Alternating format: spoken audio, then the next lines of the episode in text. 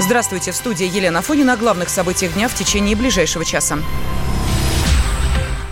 Кремле прокомментировали громкое убийство в Санкт-Петербурге. Как отметил пресс-секретарь президента, мотивы преступления еще предстоит выяснить следователям, но то, что произошло, чудовищно. По словам Дмитрия Пескова, Владимир Путин в курсе случившегося.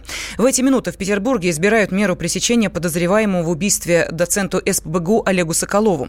Его защита будет просить отпустить преподавателя под домашний арест. С подробностями корреспондент «Комсомольской правды» Дмитрий Делинский.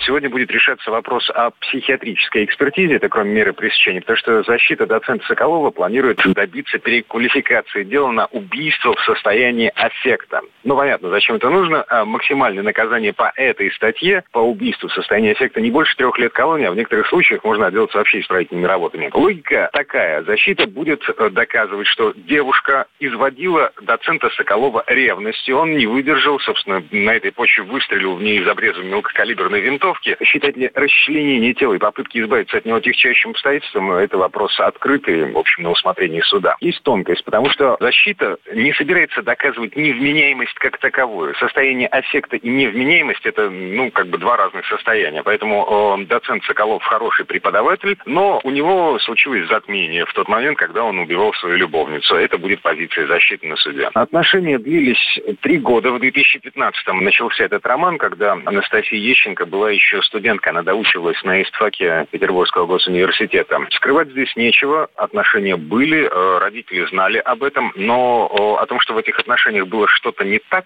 было что-то противоестественное, вряд ли, потому что для них, для родителей убийство было крайним шоком. Это, это дикая неожиданность, и никто не предполагал, что Соколов может убить свою любовницу. Никто, в том числе в его близком окружении. Хотя люди говорят, что он человек экспрессивный, звезда, очень увлечен э, своим делом, целом он э, действительно очень хороший историк э, с мировым именем, но произошло то, что произошло. Десять лет назад вообще доцент Соколов, он такой, он ходок. Причем э, мы все помним, что студентки-третьекурсницы, они, они не старятся, они не сморщиваются, выражаясь словами одного очень известного человека. Доцент Соколов, он менял любовниц с периодичностью примерно в 2-3 года, и это были студентки. Десять лет назад, будучи в Москве, вот одну такую студентку он привязал к стулу в своей квартире методично методично избивал, подносил к лицу раскаленный утюг и угрожал, что изуродует ее на всю жизнь. А дело тогда замяли, девушка освободилась каким-то образом, написала заявление в полицию, но дело замяли, потому что, судя по всему, Соколова были влиятельные покровители в Петербургском госуниверситете, в Российском военно-историческом обществе, а Соколов э, основатель реконструкторского движения, движения реконструкторов в нашей стране. В общем, сейчас в интернете бурление масс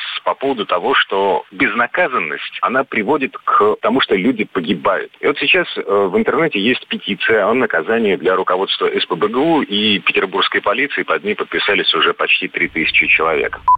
Адвокат Олега Соколова попытается смягчить срок и добиться переквалификации дела на убийство в состоянии аффекта. Адвокат Александр Терещев подчеркивает, что продуманные действия Соколова доказывают его вменяемость. Защита может вырабатывать свою линию так, как считает нужным. Они могут объявить его невменяемым или сказать, что он совершил преступление аффекта. Но суд всегда гораздо умнее, чем многим кажется, потому что профессиональные судьи прекрасно разбираются и понимают, что такое аффект. Аффект может быть или внезапно возникшее чувство, или накопленное от долгих каких-то историй. Все его действия говорят и свидетельствуют исключительно о том, что никакого состояния аффекта не было, что его действия были расчетливыми, продуманными, и он отдавал себе себе отчет, что это было преступление, характер и степень его поведения не говорят о том, что он находился в состоянии аффекта, потому что если бы так было, он бы первый бы позвонил в полицию и сознался в содеянном. Я убежден, что суд разберется, что он был вменяемым и отдавал отчет в том, что творит. И должен быть наказан строго по закону, как этого заслуживает. Психиатр-криминалист Михаил Виноградов согласен с адвокатом. Он отметил, что люди, совершившие убийство в состоянии аффекта, действуют иначе. Им просто не хватает сил заметать следы человек, который совершил какое-то действие агрессивное, убийство, допустим, в состоянии аффекта, он себя не ведет как убийца. Чаще всего такие люди садятся на землю и больше ни на что не, реагируют и не отвечают на вопросы какое-то время. Не бегут сдаваться полиции, потому что у них на это нет сил. Люди, которые совершили убийство в состоянии аффекта, выплеснули все свои физические, душевные, какие угодно силы. Потом, когда проходит аффект, они осознают, что сделано, но они не прячут убитого тела, не скрываются от полиции, они переживают внутри себя, что теперь и как быть. Поэтому здесь состояние аффекта этого человека никак не подходит. Бывший студент СППГУ Василий Кунин рассказал в интервью «Комсомольской правде» о преподавателе. По его словам, Соколов всегда был эмоциональным человеком. Олег Валерьевич ну, производит впечатление очень увлекающегося человека. Он фанат своей темы совершенно. Он очень экспрессивный человек. То есть на лекциях это всегда такая яркая жестикуляция, повышение голоса. При этом как бы понятно, что ну, он очень нетерпим к чужому мнению. Это, в общем-то, сразу вот после там, первого знакомства становится понятно, что очень болезненно реагировал на критику, на несогласие с собой, ну, вплоть до там действительно вот, повышения голоса, какой-то ругани. Это, в принципе, состояние такое, да, у него, ну, я не знаю, я не доктор, диагноз ставить не могу, но такой психо психопатический у него тип. То есть, когда человек, он очень эмоционален, он очень постоянно взвинчен как-то так. То есть, это, наверное, была такая единственная странность, если говорить вот именно про его поведение. Знают все на эстафете, что Олег Валерьевич периодически менял себе дам сердца из числа студенток и бывших студенток. И, в общем-то, Анастасия, она не первая, как бы, был ли это какой-то шантаж там за экзамены. Нет, насколько я знаю, они действительно, они были от него в восторге совершенно, он был кумиром, и все это происходило совершенно на добровольной основе. Во время реконструкции боев Соколов вживался в роль своего героя, мог увлечься, вспоминает реконструктор Константин Сидельников.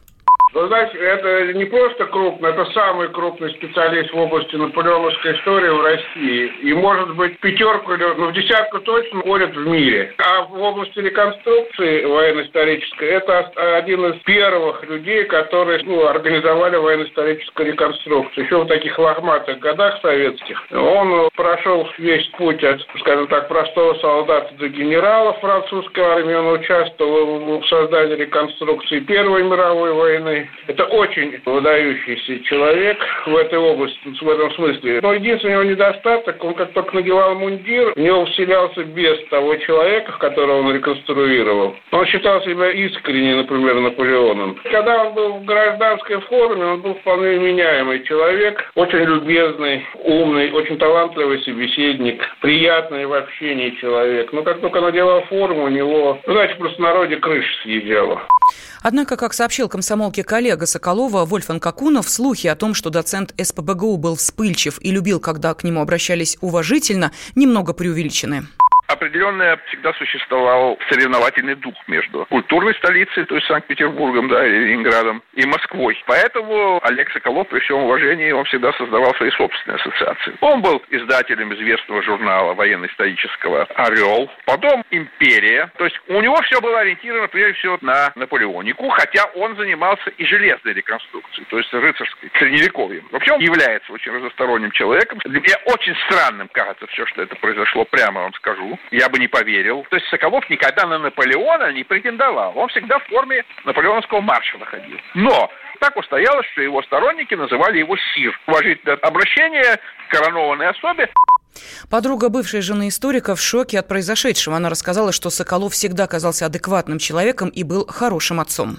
Я знакома с э, его женой, и прекрасно к детям относился, он прям боготворил всегда все, чтобы они обязательно хорошее образование получили. С детства они у него учат французский, по-французски прекрасно говорят. Ну, нельзя сказать, что вот, э, ну, какие-то негативные такие моменты. В какой-то момент э, стало появляться вот в различных, да, мероприятиях вместо жены вот это вот а, Настя. Да, я с ней тоже знакома. Очень милая девочка, студентка, отличница, прекрасно образована. Тоже учила французский язык. У них были какие-то совместные проекты. Они там, она помогала вот лекции, когда он читал в университете. У него всегда были такие циклы открытых лекций для всех. А лекции были всегда потрясающие, потому что он лектор от Бога. Он всегда умел подать материал так, чтобы было интересно. Олега Соколова задержали в Петербурге 9 ноября, когда он пытался утопить в реке мешок с фрагментами тела убитой им аспирантки Анастасии Ещенко. Позже он сознался в преступлении и оформил явку с повинной. Преподаватель рассказал об отношениях со студенткой и заявил, что совершил убийство после ссоры на почве ревности. Затем он расчленил тело и попытался от него избавиться. Самара 98,2. Ростов-на-Дону. Иркутск 89,8. 91,5. Владивосток 94. Калининград. 107,2. Я влюблен в тебя, Россия. Казань. 98,0. Нижний Новгород 92,8. Санкт-Петербург. Волгоград. Москва. 97,2. Радио «Комсомольская правда». Слушает вся страна.